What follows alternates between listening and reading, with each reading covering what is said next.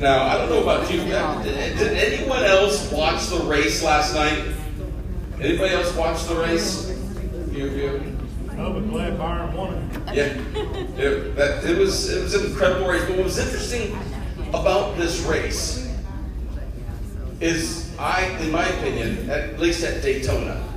Now, most of you apparently are not NASCAR fans, um, and that's okay. I forgive you. No. There is a there is a biblical teaching that comes out of the Daytona race. Yes. Jehu.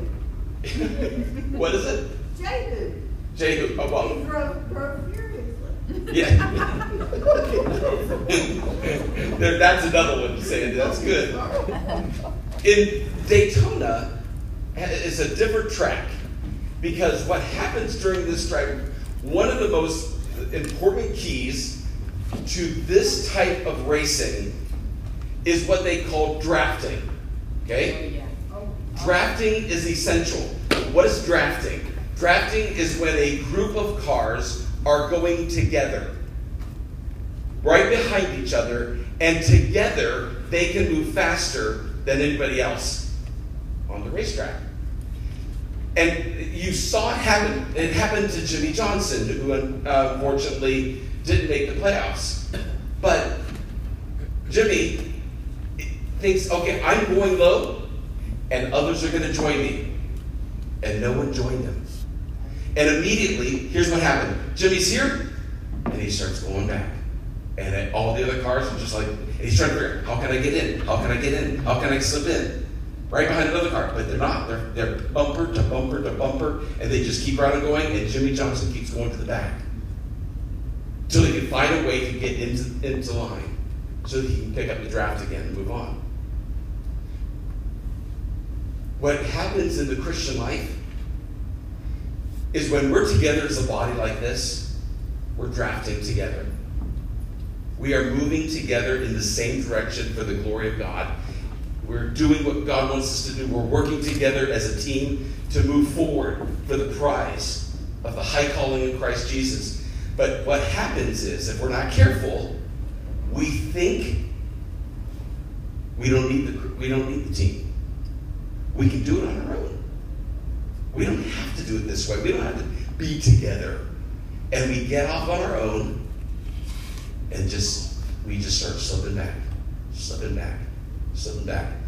And you realize it right away, but the problem is if you don't respond right away, you realize, okay, I'm slipping, things are happening, I'm struggling, I'm not getting I, am not going where I need to go, I'm not going as fast as I used to go, I'm not moving in the same direction as I used to go. I need to get back in. The problem is, is that sometimes the longer we stay out, the easier it is to fall out of the race. And so my encouragement today is this. God's word tells us that we need each other, that we're here for each other. Therefore, Romans 12 1 says, I urge you, brothers, to view in view of God's mercy, to offer your bodies as living sacrifices, holy and pleasing to God. This is your spiritual act of worship. Don't conform to the things of the world. Don't think that you can get out here on your own. Don't think that you can make it on your own. You can't. Don't conform to the world, but be transformed by the renewing of your mind. In other words, stay with the Word. Stay in the Word. Stay faithful to God's Word. Stay faithful to your brothers and sisters in Christ. Stay faithful in moving forward in any way that you can, so that through this experience of being in the body, we can grow forward and really mature in our faith. Now, sometimes that takes, we, we do that in different ways. During this pandemic, we have done it in a variety of ways. We've done it from home, we've done it from watching it on TV or on our apps and all different kinds of things, and you had to do that.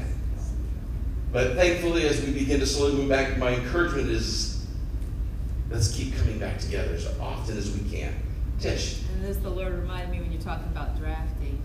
We used to have Volkswagen Bug growing up, and when we would get behind a big rig, we would draft off of that. My dad would sometimes do it so we could save gas. So it's almost like an image of Christ. He's the big picture. We can draft off of him as well. You Absolutely. know? Tish, that's why I walk behind Cheryl when we go down the hallway. She's oh. a big rig. See, you get it. But see, She's brother, yeah, stronger than you. That's what you mean. She's This stronger helps. than you. Yeah. Let's see, brother, let me just admonish you since you said that. You want to be in front of her so it makes life easier for her, Exactly. not for you. You got my back. Let's go to the Lord in prayer this morning. Father, in the name of the Lord Jesus, thank you for who you are. God, uh, thank you for the Holy Spirit. Uh, thank you for the message that Pastor David brought to us this morning. Uh, Lord, sin is great, shame is great, but Jesus, you are greater. Thank you for the forgiveness that we can experience, the hope that we can have, the freedom we can have. Lord, the, the salvation that means something in our life beyond just going to heaven one day, but we can experience it now. God, I pray your, your blessing upon all parts of class today, from each aspect of it, Lord, and I pray your blessing upon each family. Lord, put a shield of protection around us. Keep us safe from all disease, not just COVID 19, but from the flu and from colds and from all kinds of things that would deter us physically. God, I pray your grace and strength in all of our lives. We worship you. And I pray that we do so in spirit and truth. In Jesus' name, amen. Donna?